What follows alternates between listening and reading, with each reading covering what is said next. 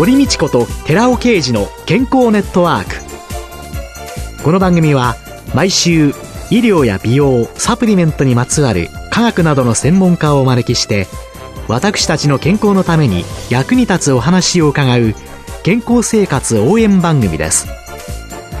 包摂体サプリメントと MGO マヌカハニーで健康な毎日をお届けするコサナの提供でお送りします。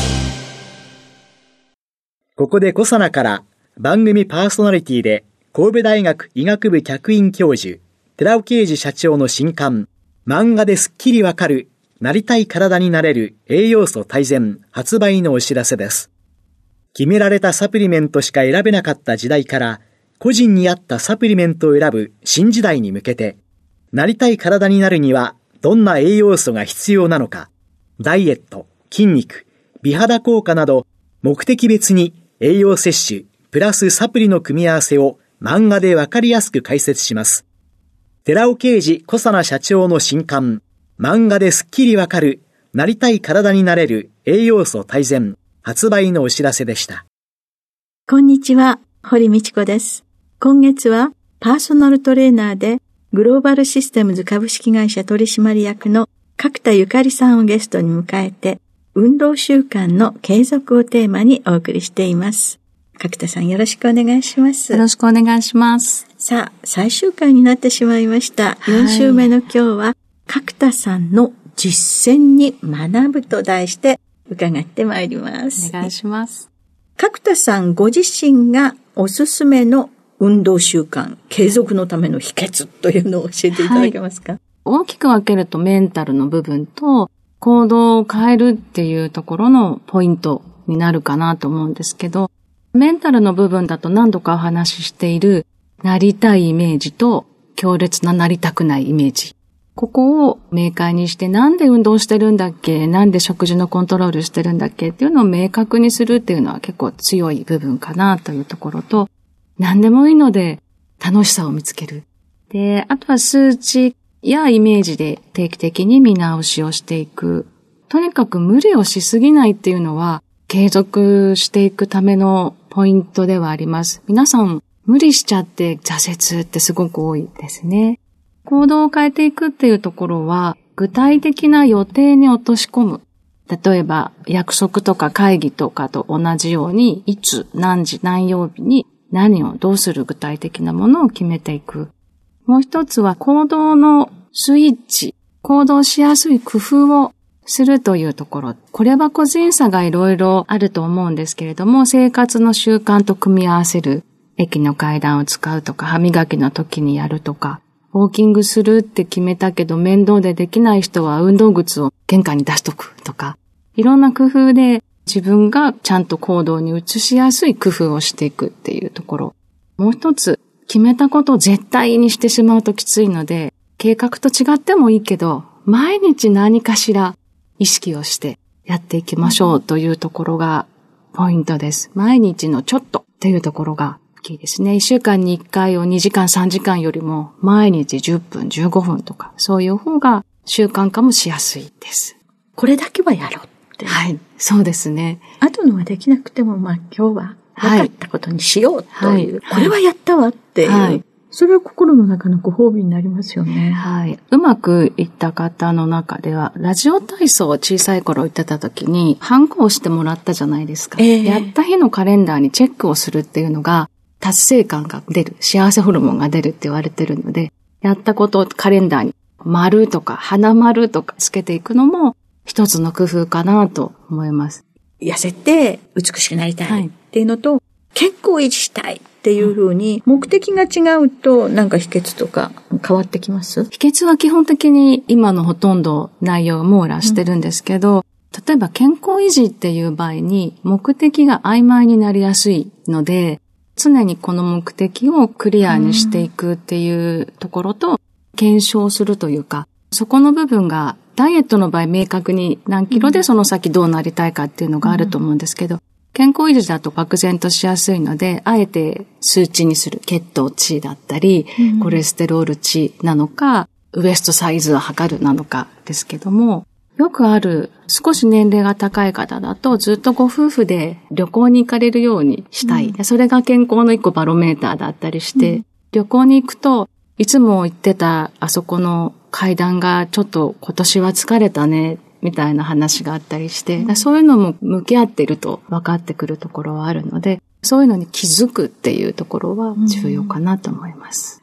角田さんご自身が毎日続けていらっしゃる運動習慣。はい、これだいぶ年代によって変わってきていて、20代から運動の指導をする仕事をしてきているんですけれども、今50代になって、だいぶ内容は変わってきています。ガツガツやっていくっていうことではなくて、大きく分けると3つ。運動と活動の中でやっていることと、あとながらでできるものと、データで管理していくこと3つのカテゴリーでご紹介していきます。運動に関しては有酸素運動を毎日ウォーキングを20分以上と決めてます。すごい激しい運動ではなくて、細切れでも1日合計して20分。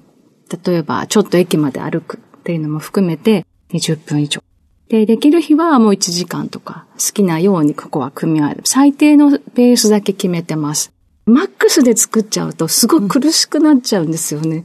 うん、最低のベースを決めといて、できればプラスするっていうふうにすると、ストレスが意外とないところはありますね。そうですね。で、毎日って決めてるけど、できなくてもいいよっていう、ちょっとやんわりしてます。うん、でも基本は毎日ですね。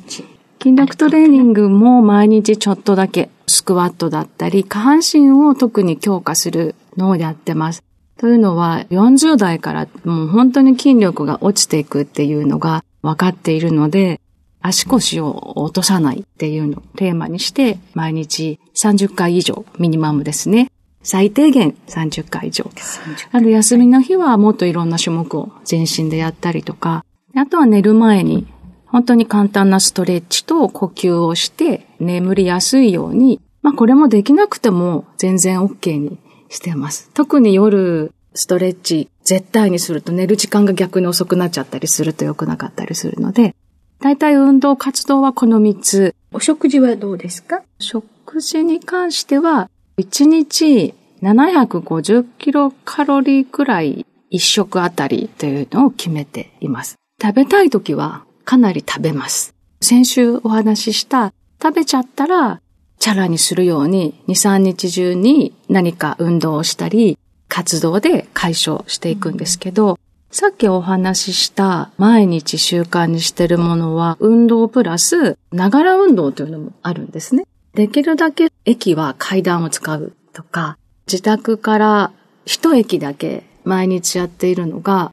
ぐっと力を入れて、電車の中でお腹とお尻とトイレを我慢して一駅立つ。これはもう10年ぐらいずっとやっているものなんですけども、ながら運動ですね。女性だと骨盤の下の筋肉が衰えてくるので、はい、ここを予防するためにずっとこれをながら運動でやってます。まさに骨盤底筋運動。そうです。骨盤底筋群の運動を毎日朝自分の自宅の駅乗った時に一駅って決めてるんですけど、このあたりがながらの中で常にできる運動なので、あえて筋トレっていう時間じゃなくて、うん、そこは毎日もう本当にここは習慣になっている感じですね。もう乗ると自然とこうぐっと力が入るみたいな感じがあります。はい。ね、ある程度の年になってくると女性ホルモンが減ってきますので、はい。子宮のところの問題だけじゃなくて、尿道も同じところからそうです。頻尿とか出てくる。はい、で、骨盤底筋運動なんて、それをわざわざやるのは、そうなんですよ。大変と思って、て、結局できないで、いてしまう人すごい多いですよね。はい。なので、本当にちょっとぐっと力入れて、立つだけでも息ぐっと吐いてもらって、それも歯磨きだったり、皆さんの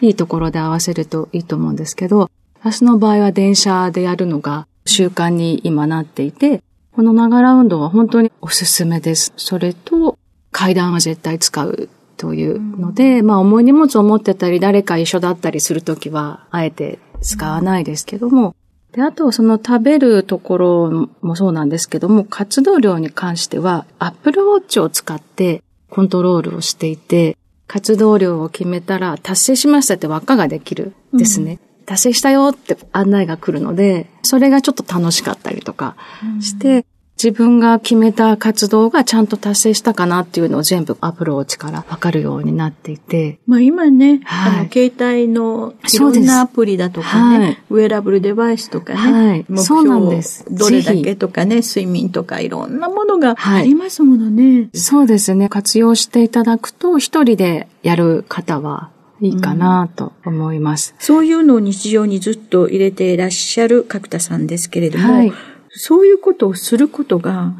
多分私だと最初やっぱりかなりストレスを感じると思うんですけれども、はい、そういうストレスというのがなく続けられるようになったっていうのは、はい、いつ頃？そうですね。もともと運動自体が好きっていうのはあるので、ストレスにそんなに感じるというところはないんですけど、圧倒的にやっぱりあるのは、運動していくことでの効果とか、メリットを目の前でたくさん見ていることと、逆にしなかった人たちの体の状態を見ているので、こうなりたくない、こうなりたいっていうのがやっぱり明快にあるなっていうところ。うん、あとは何と言っても、今こういうお仕事させていただいているので、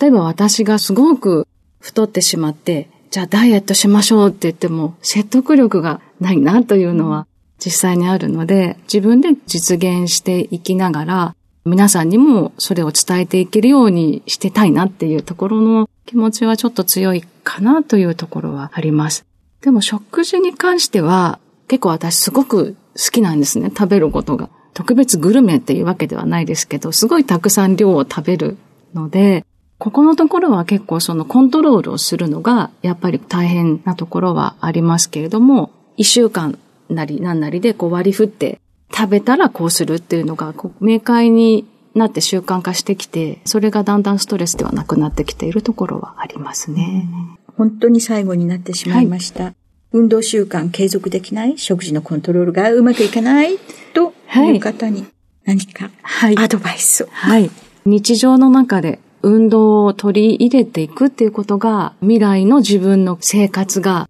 より良くなるっていうところがあるので、ぜひあの一つだけでもいいので、まず毎日できる運動習慣を継続していただけたらなと思います。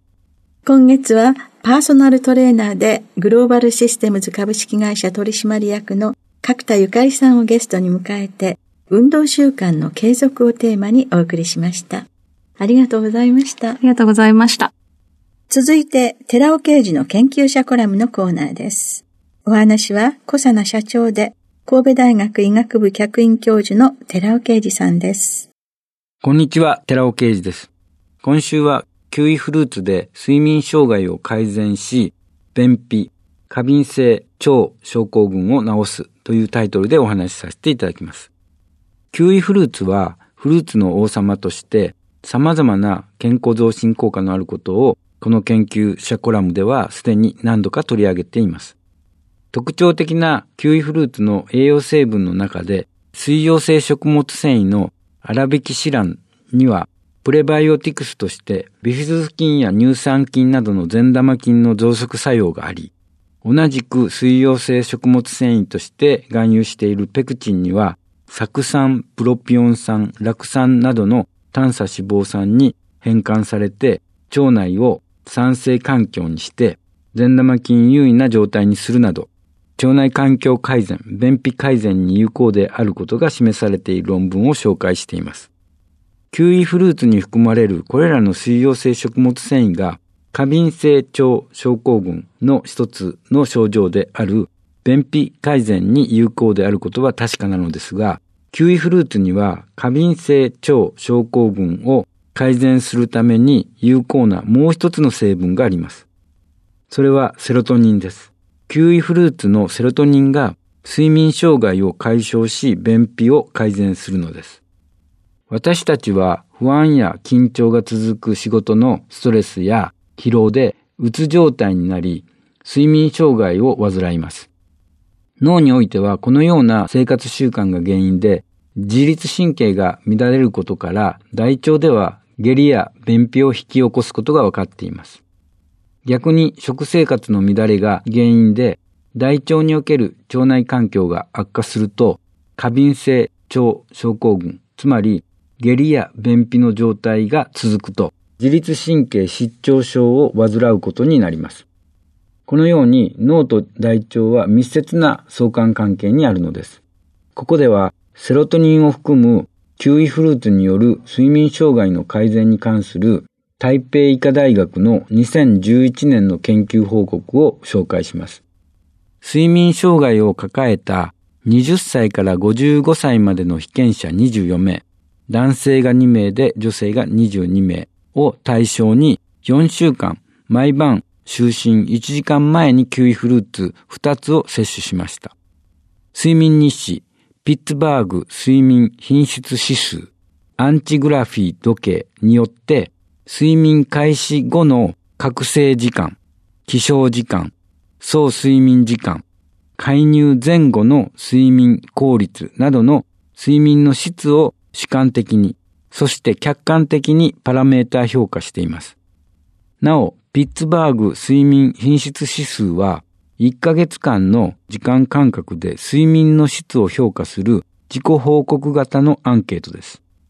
また、アンチグラフィーとは、無拘束で利き腕ではない方の腕や足首に時計型加速度センサーをつけることで自動的に人間の活動、休止、リズムサイクルを記録し査定する方法です。4週間のキウイフルーツ摂取後、ピッツバーグ睡眠品質指数は42.4%、入眠後の覚醒時間は28.9%、入眠戦時、つまり覚醒状態から眠りに入るまでの所要時間は35.4%と顕著に減少し、睡眠時間は13.4%、睡眠効率は4.41%と大幅に増加しています。これまでにも多くの研究によって、キウイフルーツには多くの健康増進のための成分が含まれていることは報告されていますが、その中でも抗酸化物質とセロトニンが睡眠障害の治療に有益である可能性があるとされていましたが、この研究報告ではそれらが明らかにされています。この睡眠障害の修復が脳における自律神経を正常化し、結果、過敏性腸症候群の便秘改善にも関わっていると考えられています。お話は小佐野社長で神戸大学医学部客員教授の寺尾啓二さんでした。